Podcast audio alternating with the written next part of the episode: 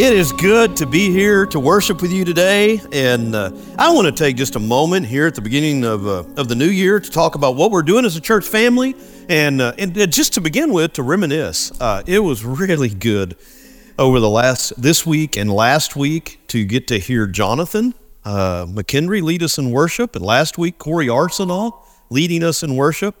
Now, I jokingly talked about them as being second string and third string, but uh, uh, you know, wow, uh, God is using those two young men incredibly. And uh, it is, uh, it, it, made me reflect back on a little over uh, almost six years ago when I sat down with Matthew and he was, uh, we had a sense that God may be calling him here at that point to be an interim worship leader for us and maybe beyond that.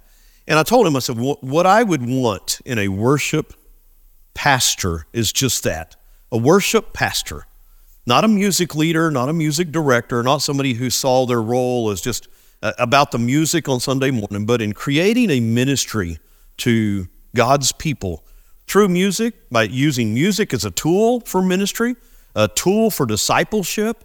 And when we get to see uh, Jonathan come back after a couple years at college and lead us in the way he did this morning, uh, and Corey uh, last Sunday leading us in worship, what a, what a beautiful picture of how God is working uh, through Matthew to raise up young men. And, you know, when you can have your one week, your worship minister sit at the piano and lead you in worship, another week, uh, preach, and the next week, sit behind the drums. Uh, I think you, God is doing a great thing there. So thank you, Jonathan and Matthew, uh, for your leadership today. We are, beyond that, next Sunday. Now, I normally don't do this. I, I, don't like to telegraph when the pastor's out of town because generally when I do that, it's, it's the old adage when the, the cat is away, the mice will play. But next Sunday, y'all have an incredible opportunity. Zach Hudson is going to be leading worship for the Disciple Now, and we'll lead worship on Sunday morning.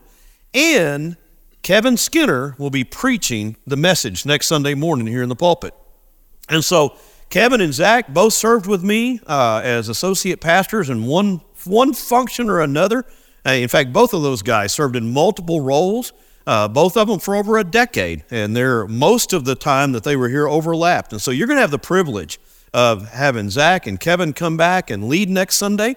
What I will be doing is I have the privilege of preaching at First Baptist Church, Stockdale, Texas, where Kevin has pastored uh, for the last two and a half years. And so uh, Kevin is presenting his vision to his church uh, this weekend, and then he's going to have me present the second half of vision to that church next Sunday. So I'm excited about that. I will miss y'all, but you will be blessed. I assure you, you don't want to miss it uh, to have those two guys back uh, leading in worship. So uh, look forward to that, and I pray that you're here. And then finally, the other thing that I wanted to, to touch on before I jump into the, the the sermon is right now, if you haven't picked up on it yet, or if you're new and you're visiting with us today for the first time, this year our church is, is going through, we are reading the Bible together, and we're using a, a, a particular plan called uh, the Bible Recap. It's a chronological plan. There are some little folded uh, brochures like this, or basically cards that are out there on the table that have that. If you need more instruction on how we are going about this, you can uh, use the QR code and it'll take you to the Bible Recap Starter Page uh, website. Basically, what we're doing is this provides you a guide on what chapters of text to read each day. And if you will follow up with that after you read the text from the Bible, which will take you, depending on if you're a slow reader, uh, you know, 10 to 15 minutes, uh, or you can listen to it on your Bible app. Uh, if you use what most people use on their on their phones now or on their mobile devices is a YouVersion Bible app, it actually directly uh, it has this program in it. You can follow it, and on that first day, at the there's a devotional section, and then it'll have chapter. If you go back to that and you scroll down to the bottom, you'll find Tara-Leigh Cobble's overview or her recap of that day's reading. It's incredible. It's phenomenal.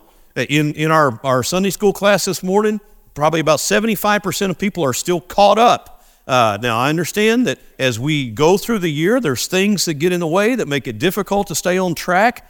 I'm going to give a couple pieces of advice. If you get very far behind, I would encourage you to to stay up with. So maybe you've missed a week, and maybe you've missed this whole week. You're new to it. What I would encourage you to do is start with today's reading, and if you want to go back and pick up uh, Genesis, you know, the, the, another day to catch up, do that. Normally, that would not be my advice. My advice would normally be just to start from the beginning. But because the way we're doing this, every Sunday school lesson and every sermon is going to come from that week's reading. So it's more imperative uh, that you stay caught up uh, than any. And if you fall behind, just make sure you do today's reading and stay caught up as best you can. So uh, I'm excited about this. Our church walked through the Bible together on a chronological plan in 2011. We called it Bible Alive 365. We did not have podcasts and, and other supplemental things to go along with it back then. Uh, those all add a dimension that make it even more exciting to me. And, and it's going to be fun. Not only is our church doing it, but another one of the, the flash from the past, Paul Michael Vaca, who was our youth minister and associate pastor for over five years.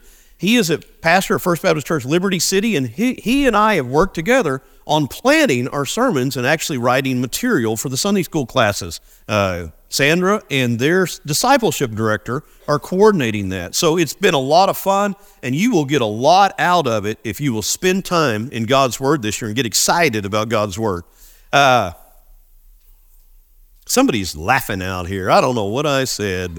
Every once in a while, Let's change gears for just a moment. Uh, we are going to jump in today with uh, our, our first sermon uh, from Genesis chapter 3. As I said, every week the sermon is going to come from something in that week's text. I know the Old Testament is a struggle for a lot of us. We're a New Testament church. Uh, we live under the, the, the covenant of uh, Christ, not under the covenant of the law. And so sometimes the things in the Old Testament are confusing and difficult. But one of the things that you're going to find is all throughout the Old Testament, from Genesis all the way to Malachi, you're going to find Christ in the Old Testament. And so the way we've structured the sermons in particular this year is we're looking for where Jesus appears in our reading during that week in the Old Testament. He may appear blatantly. You may see uh, Christ mentioned in one form or another. He may appear as a Christophany, which is what, what scholars would believe where Jesus showed up in the, in the Old Testament in, in a physical appearance in some way or another. He may appear as a type or a foreshadow or in prophecy. But what we're going to be looking for in, in the vast majority of our sermons from the Old Testament are going to be pointing out and preaching from that text where we see Christ in the Old Testament. And that's true today. And in fact, in, in our reading this week, we see Christ appear in a couple different ways. And so I had to choose uh, what am I going to preach from uh, where, where the Old Testament, where Genesis here points us to Jesus. And so get excited about that as well. Uh, most of us, when we read the Old Testament, we don't necessarily see Jesus in the Old Testament. But what you're going to find out is that the second person of the Trinity, Christ, the one who was born of a virgin eventually and, and died for you and rose again, we see him all throughout the Old Testament. And it's going to be fun to find him. Let's pray together. Father, we thank you for your word, and we thank you that your word is rich, that your word is true, that your word is meaningful, that your word first and foremost reveals you to us. Lord, your word's not about us, it's about you. So help us to see you, to give you glory, to give you honor as we worship, to give you honor in our lives. But Lord, most importantly, I pray that your Spirit would reveal the truth of who you are, that we might know you as we read your word together as a church. We pray in the, your most precious and holy name. Amen. Christ in the Old Testament what do you mean Jesus is in the Old Testament? My sermon today is going to come from Genesis chapter 3, and I'm going to give you one of those old, those big old theological words. It's actually a Latin word. Proto evangelion means the first gospel. You can find the first mention of the good news of the gospel in Genesis chapter 3, verse 15. But that's not the first place that you find Jesus in the Old Testament. If you were in your growth group this morning, you read about Jesus in the very first section of the very first chapter of Genesis. The scripture refers to in the beginning was God, right? In the beginning was God. Our lesson writer pointed us to John chapter 1. It says, In the beginning was the Word, and the Word was with God, and the Word was God. Now, the question came up in our growth group what's this deal that's going on in Genesis 1 2 when it says the earth was formless and void, uh, formless and empty, and darkness covered the surface of the watery depths, and the Spirit of God was hovering over the surface? Then God said, Let there be light, and there was light. And God saw that light was good. Where did the light come from if God did not create the sun until, eh, until day three? Well, I have a proposition for you. In the beginning was the Word, Jesus. And the Word was God, and the Word was with God. And John writes a little bit further down in verse For In him was life, and that life was the light of men. That light shines in the darkness, and darkness cannot comprehend it. When, on the first day of creation, God spoke light into creation, I believe you find the presence of Christ in creation from the very first day.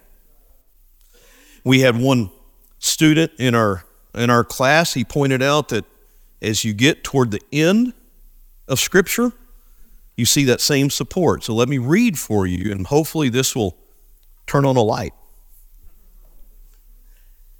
In Revelation chapter 21, verse 22 and 23, the scripture says, I did not see a temple in it because the Lord, God, the Almighty, and the Lamb are its temple. And speaking of the new heavens, the city does not need the sun or the moon to shine on it because the glory of God illuminates it and its lamp is the Lamb. Jesus was there in Genesis 1 1 and in Genesis 1 2. He is the light of the world before a sun or a moon or any other uh, orbiting luminary body was ever created. Jesus is the light of the world. He's there from the beginning.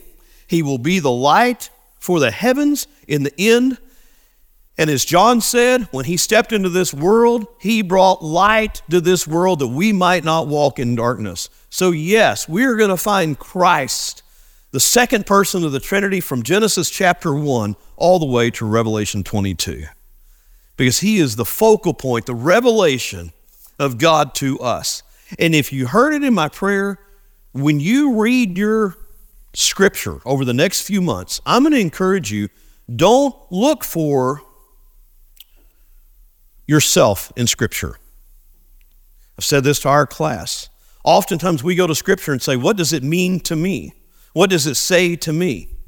That makes the focal point of God's Word us. It puts us at the center of God's Word. We are not to be at the center of God's Word. God's Word is His revelation of Himself to us. Now, certainly, God will, will teach us about us through His Word. We will learn what God wants us to know, and, and He'll teach us how to act and what He expects of us through His Word. But ultimately, the Word of God from Genesis to Revelation is his revelation of himself.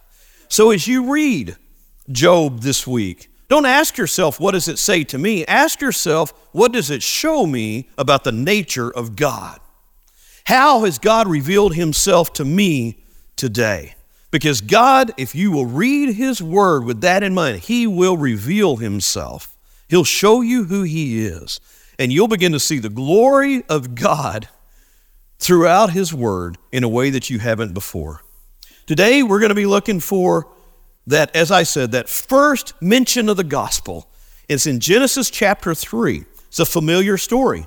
And so many of us have heard it time and again. You've heard it paraphrased and summarized, but let's read it together. Genesis 3 1 through 19. The scripture says, Now the serpent was the most cunning of all the wild animals that God had made. He said to the woman, did God really say you can't eat from the, any tree of the garden? The woman said to the serpent, We may eat the fruit from the trees in the garden, but about the fruit of the tree in the middle of the garden, God said, You must not eat it or touch it, or you will die. No, you certainly will not die, the serpent said to the woman. In fact, God knows that when you eat it, your eyes will be opened and you will be like God, knowing good and evil. The woman saw that the tree was good for food and delightful to look at, and that it was desirable for obtaining wisdom. So she took some of its fruit and ate it. She also gave some to her husband, who was with her, and he ate it. Then the eyes of both of them were open, and they knew they were naked. So they sewed fig leaves together and made coverings for themselves. Then the man and his wife heard the sound of the Lord God walking in the garden at the time of the evening breeze, and they hid from the Lord among the trees of the garden. So the Lord called out to the man and said to him, Where are you? And he said, I've heard you in the garden, and I was afraid because I was naked, so I hid. Then he asked, Who told you that you were naked? Did you eat from the tree that I commanded you not to eat from? The man replied, The woman you gave to be with me, she gave me some of the fruit from the tree, and I ate. So the Lord asked the woman, What have you done? And the woman said, The serpent deceived me, and I ate. So the Lord said to the serpent, Because you have done this, you are cursed more than any livestock, more than any wild animal. You will move on your belly and you will eat dust all the days of your life. I will put hostility between you and the woman, between your offspring and her offspring. He will strike your head, and you will strike his heel. And there you find God's first promise of good news. Through the seed of a woman would come the one who would destroy the serpent who brought sin into this world. This passage is full of a lot of first. I titled the sermon The First Gospel uh, because Genesis, among theologians, you know, Genesis 3.15 is known uh, by that, that cool word uh, that means the first good news or the first gospel. But you see a lot of first here in Genesis chapter 3. Up until this point, we see the beauty of God's creative hand. We see God creating the heavens and the earth. We see God separating uh, the, the, the chaos, bringing out of chaos order. He separates, uh, the, he sets aside the earth, he sets aside land, he creates plants and animals, he creates order out of all of the workings of the universe, and then he creates the crown of his creation. All of that after, after his creation, each day he, he would say, and it was good. And when he created man and woman in his image, which is the only part of creation that he describes as created in his image. He created man and woman, male and female, in his image. He describes it as very good. The crown of his creation, those whom he created in his image, and began a relationship with them, and he would walk with them, walking in relationship with, with us. Scripture describes through Genesis 2 and then you come to Genesis chapter 3. Now, God had blessed them and He had poured out uh, everything that they needed for their, their, their physical care, uh, to have a, a beautiful relationship with Him and a beautiful relationship with one another. And He said, He gave them one option, or one thing He told them not to do. And as an act of their love and obedience to Him, all they had to do was avoid that one thing. They couldn't do it. And God knew that. Earlier on, God had, when He began to speak to them, He said that He didn't say, if you eat of the fruit of the tree. He said, when you eat of the fruit of the tree, you will surely die. God knew, and He created us anyway. Man, if that's not another golden nugget of God's love and desire for relationship with us, I don't know what is. God knew that we would blow it, and He created us anyway. You know that when God created you, He knew you were going to mess up? And He created. When God, if God called you to the ministry, He knew that you were not going to be perfect, and He called you anyway. If God called you to teach, He knew that you were not going to be perfect, but He called you anyway. See, our, our, our ability to, to fulfill the purpose and plan of God is not dependent upon our strength, it's dependent upon His calling. God created Adam and Eve with purpose, even though He knew they were going to blow it. And He knew what the cost was going to be to Him. And that's what we see in Genesis 3:15. So the first thing that we see here is the first temptation. And it didn't take long for Adam and Eve to, uh, to fail when they were tempted.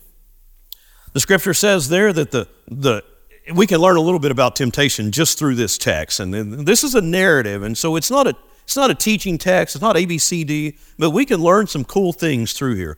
The first temptation began with a misleading question. The enemy, Satan, did not come right out with, with, a, with a forward approach and say, hey, you need to go eat of that tree. He came out and he asked a question and began to lead Eve down this road. Now, Eve gets the blame here, but what a lot of people miss is Adam was standing right next to her. Dude, how many of y'all would allow a snake to walk up to your wife and start interacting with her without you intervening? How many of you, let's, let's not say a snake, how many of you, if, if you were in a parking lot of, of a, a quick stop and some strange looking dude comes up to your wife and starts trying to interact with her, how many of y'all are going to stand there silent? Eve is not the only one walking in sin here. Adam had a responsibility from the very beginning. When the snake comes to his wife, he ought to step in. But he stands there with his mouth shut and listens right along with her and eats, even though Eve supposedly took the first bite. You see it here in the text. She took the first bite. She handed it to Adam. He took it. He was standing there. So, this old idea that it's all Eve's fault, guys, that's garbage. Adam and Eve were working together as they sinned against God. And Adam and Eve both are going to bear the brunt of the penalty of sin. But the, the serpent comes to her and he asks a question you can't eat from any tree of the garden. That's not what God said. God said you can eat of every tree, just not that one. Well, then you run into the next issue. So that was a, misleading question, and it led to Eve coming back with a misconception. She says, and this is the first misconception that you see leading to sin we may eat fruit of the trees in the garden, but about the fruit of the tree in the middle of the garden, God said, You must not eat or touch it, or you will die. Have y'all read anywhere where it said, Don't touch it? No. God said, Don't eat of it. Eve wasn't listening very well when God spoke. So ultimately, one of the things that, that has gone wrong here was Eve did not know God's word. Eve did not fully comprehend the, the command or the order that God had given her. She kind of knew it, but she didn't fully understand it. You know, one of the, the times of Israel when they were in the greatest drought, religious drought, was when Scripture had been lost. And Scripture, the Bible, the law, went missing in the temple. You know what I'm afraid of? We live in a generation where we are disconnected with God because we are disconnected from His Word. And if we who are a part of the temple of the Holy Spirit, we who are His church, don't know His Word, it's our fault. We live in a generation where the Word of God is more available to you than it ever has been throughout history.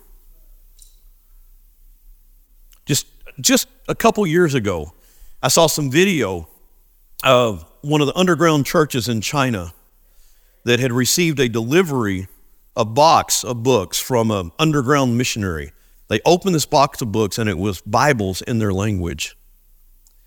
And they wept as they took those Bibles out and held them close to their chest because they had not had the privilege of having the Word of God in their hands, in their language. We live in a culture where we have it on our shelf, we have it on our desk, we have it in our hands. The Word of God is available to us everywhere we go. We have no excuse for not spending time in the Word of God and knowing God through His Word. And yet we are the most Ill, one of the most illiterate generations that have ever been a part of this new world. And what I, what I mean by that, the, those who came over to the United States 200 years before it was the United States till now. We have no excuse for not knowing God's Word. That's why we're reading it this year together. Oftentimes, our, our problems, our sin, comes from our misconceptions about God's Word. If we know the truth, we can dispel the misconceptions. A misconception is a partial truth, if you know what I mean. It's a partial truth. Eve almost got it right, but she didn't because she didn't remember God's word. And then, of course, you have the first outright lie. Satan says, No, you will not die. In fact, God knows when you eat it, your eyes will be open and you will be like God. Now, there's a caveat to that because, in some ways, Adam and Eve were already like God because they were created in His image. They didn't have all the knowledge of God, they didn't have all of the power of God. So, what was it that Eve was looking for when she ate of that fruit? she fell for that lie that somehow she would be empowered, she would be like God. He said, You will not die, and they died spiritually. He said that your eyes will be open to knowledge. You will be like God. Essentially, what, what the serpent was telling Eve is God is holding you back from being like Him. You can't be as powerful as him. You can't be as glorious as him. You can't be him because he's holding you back. But if you'll eat of that fruit, you'll be like him. You'll have all of your, your, your, your needs, all of, all, all of your, your desires fulfilled if you'll eat of the fruit of the tree. And in all honesty, that's the root of sin that we struggle with today. We want to be God of our lives. We want to run things, we want to be like Him. The first temptation you see there. Then you have the first sin. So Eve looks at it in verse 6. She saw that the tree was good for food, it was delightful to look at, and it was desirable for obtaining wisdom. It fulfilled a physical need for her in that it would fill her belly. It was good for food. Now, I'm not going to take time because we don't have that much time to do a comparison of the, the temptation of Christ in the, in the wilderness in between, between his baptism and, and his, the beginning of his ministry. But you see in that when Satan tempted Christ in the wilderness, the first thing he tempted Christ with was with bread. He treated him with something that was good for food. And then he treated him with something that, that, would, that was kind of a shiny object that, was, that, that he could grab a hold of. And here, that's what Eve says. Uh, Eve says that it was desirable or delightful to look at. He created an, an emotive response in her. It was pleasing to the eyes, it, it was an emotional uplift. Uh, just this week, I have learned uh, something that I had missed out on apparently for almost two years. There is a, a craze, at least throughout the United States, over something that my dad used to hold coffee in when he went to work back in the 1960s. I, when I grew up, my dad had a vacuum sealed Stanley thermos. And that Stanley thermos went with him everywhere until it got beat up so much from being dropped off of a, a, a bricklayer scaffold. It would have mortar all over it, but it would still work. It would still keep his coffee hot all day long. Well, I, I did not know that right now there is a craze for something called the Stanley tumblers. I'm like, Dad, Dad knew this years ago, but he didn't pay $400 for a cup. Uh, apparently, uh, you know, there, there's a special co-branded. Stanley is, is gone together with, with Starbucks and Target, and they've co-branded these special colors, and they are pretty. They're bright and they're shiny, and they are delightful to the eyes. And people are buying those things for $39.99 and putting them on eBay for $400, and people are buying them. Because apparently, to be the cool kid on the block, you have to have one of the fancy special edition Stanley mugs. Now, I don't want to get too far into, y'all know my kind of country heritage. In fact, I hesitate to say this. But most of the time, a red solo cup is just good enough. and it don't cost $400. I write my name on it with a Sharpie. And nobody else will mess with it. Because they don't want to drink out of what I've been drinking out of. But what happens is we have this desire, some emotional response that right now is causing people to literally get in line outside of a Target that has a Starbucks in it at 9:30 at night the day before so that when the store opens they can rush in and fight off all of the shoppers to get their Stanley tumbler. Special edition, of course. Not any Stanley tumbler will, will do. We as human beings can be so stupid when we let anything that is shiny be a delight to our eyes so much that we will give up what is precious.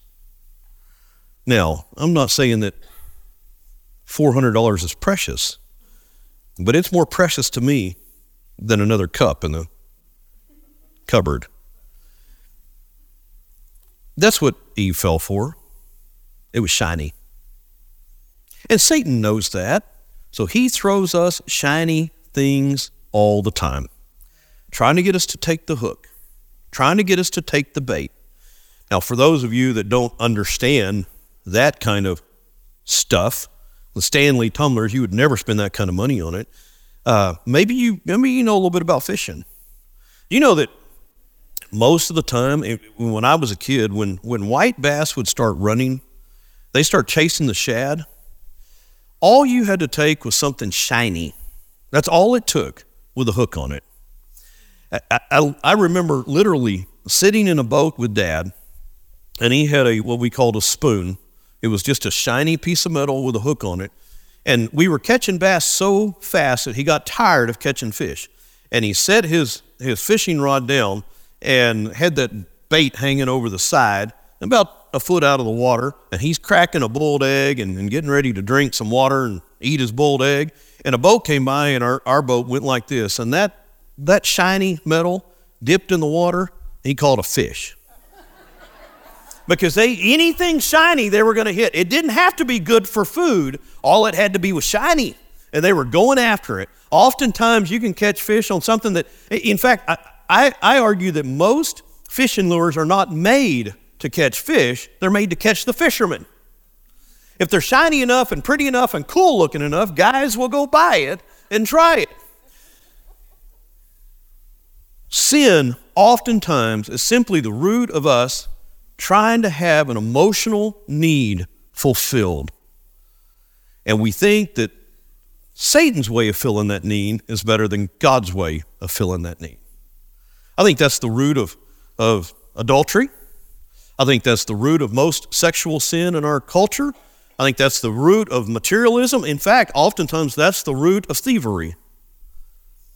It, it's a desire to have what we don't have because it's better, it's bigger, it's shinier, it's prettier, and we want it.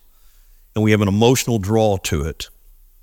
And, and that's the, then the other part of this temptation, uh, Eve says, is it was good. It, it was a, I'm sorry, it's a spiritual fulfillment when she says it was desirable for obtaining wisdom. She thought it was going to make her a God or like God in some way. ultimate, what God promised came to fulfillment. So you see the first temptation, you see the first sin, you see then the first act of shame. You see it in Adam and Eve trying to cover up their sin. You see it in Adam and Eve trying to hide from God. And you see it in Adam and Eve's fear. Once they sinned against God and they knew that He was going to come looking for them, they were ashamed of what they'd done. Now, at least Adam and Eve in their relationship with God had some sense of shame. There comes a time when man continually and regularly sins against God to such an extent that it seems that we lose our shame. And when we lose our shame, that's when we're really in trouble. As long as you're ashamed of your sin, you know that at least God is watching and, and you care. We live in a culture now where oftentimes shame doesn't follow sin because we've become so steeped in sin. Let me encourage you, believer, if, if you are a believer in Jesus Christ and you've gotten comfortable with your sin, you still know in your head that it's sin, but you've gotten comfortable with it, you're in a dangerous place and you better run to God.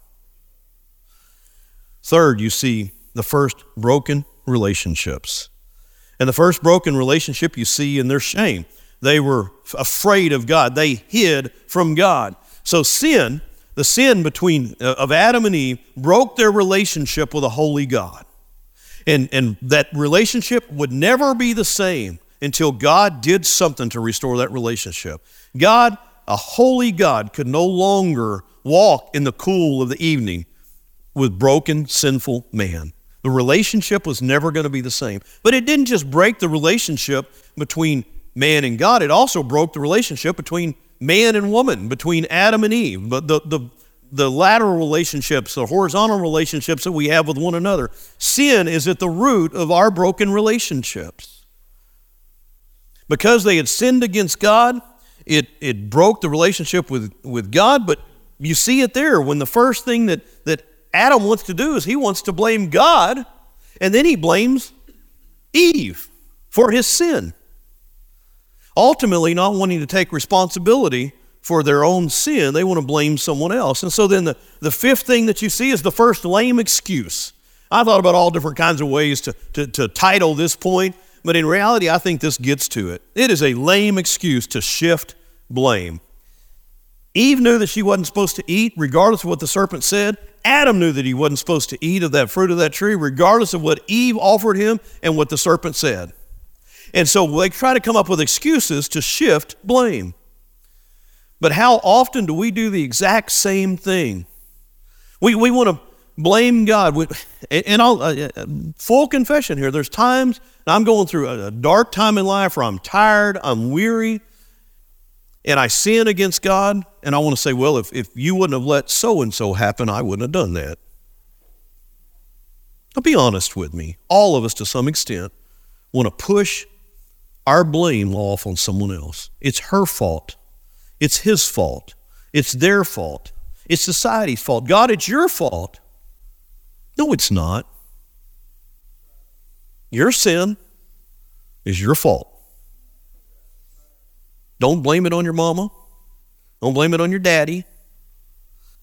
Heard a guy say he this back when all of those talk shows Maury Povich and Oprah and all of those things were so popular. He said, I wish one of these days somebody just come on Oprah and just say, it wasn't my mama's fault I did it. It wasn't my daddy's fault I did it. It's just because I'm a, and he used a word I won't use.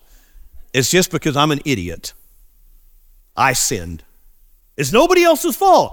It's because I'm stupid and I made a bad decision. Ultimately, we will not be able to move forward in our relationship with God until we take responsibility for our sin. Don't shift blame. Don't blame it on God like Adam did. Adam, and when I say he blamed it on God, notice the first thing Adam said is, The woman you gave to be with me. See, it started with you, God. You gave her to me. If you hadn't given me that woman, I wouldn't be in this mess. When all Adam had to do was be obedient and not eat of the fruit of the tree. And here he's blaming God. And of course, he's blaming Eve. She gave it to me. from the tree and I ate it. I didn't take it off the tree, she took it off the tree. I'm one step removed. It's her fault. So ultimately, Adam blames Eve, and then Eve blames the serpent. And, you can even hear in that a little bit of Eve blaming God. Who created the serpent? Who let the serpent in the garden? See, we want to shift blame for our sin. And as long as we shift blame and don't take responsibility, we won't be able to be restored to a holy God. Then you see the first curse. God cursed the serpent, but then he goes on. You didn't read all the way down through verse 19, but he goes on to curse, uh, to express a curse on, on uh, Eve, the woman, and all of her descendants, and he expressed a curse on Adam and uh, talked about how both of them would, would now face pain and suffering in this world, and there would be a, a death that would come at the end of this life because of their sin. Pain, suffering, and separation from God, all a result of sin. So you see the first curse, but then you see what I wanted to get to, golly, you see the first gospel. God said, But I'm not going to leave you there. I'm going to send someone from the woman's, the seed of the woman, and it's singular in Hebrew. There's going to be a seed that comes from the woman that will eventually crush the head of the serpent. That word that's used in, uh, we, we read it here in the CSB, the, the Christian Standard Bible. He said, He will strike your head. You'll see it translated, bruise the head of the serpent, or it can be translated, crush the head of the serpent. He will crush the head of the serpent. Hebrews chapter 2 tells us that that's exactly what Jesus did. So now, since the children have, Hebrews 2 14 and 15, now since the children have flesh and blood in common, Jesus also shares in these, so that through his death he might destroy the one holding the power of death, that is, the devil, and free those who were held in slavery all of their lives by the fear of death. The good news in Genesis chapter 3, verse 15, is that God would provide an answer. He would provide a Messiah. He would provide a Savior. He would provide one that would come through the seed of the woman that would bring restoration to a relationship between man and God. And He did that through His Son, Jesus. So, regardless of how dark and horrible this first sin is, this first act of shame, the broken relationships between God and man, God knew it was coming and He already had in mind an answer.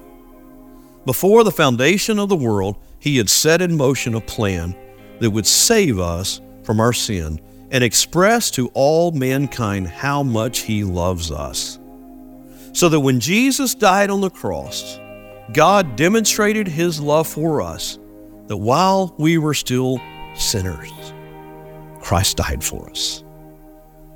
The first expression of the gospel is found right here following the first sin. God had a plan, and if you'll come to him and, and not do what Adam and Eve did and, and shift blame, but if you'll come to him and confess your sin, you'll have the opportunity to receive that gift of everlasting life that comes through Jesus Christ. You've been listening to a Sunday morning message from our services here at First Baptist Watauga. Our family's mission is to exalt the Savior, equip the saints, and evangelize the lost. If you want to know more about First Baptist Watauga or need to reach out to us for prayer, go to fbcwatauga.org and let us know.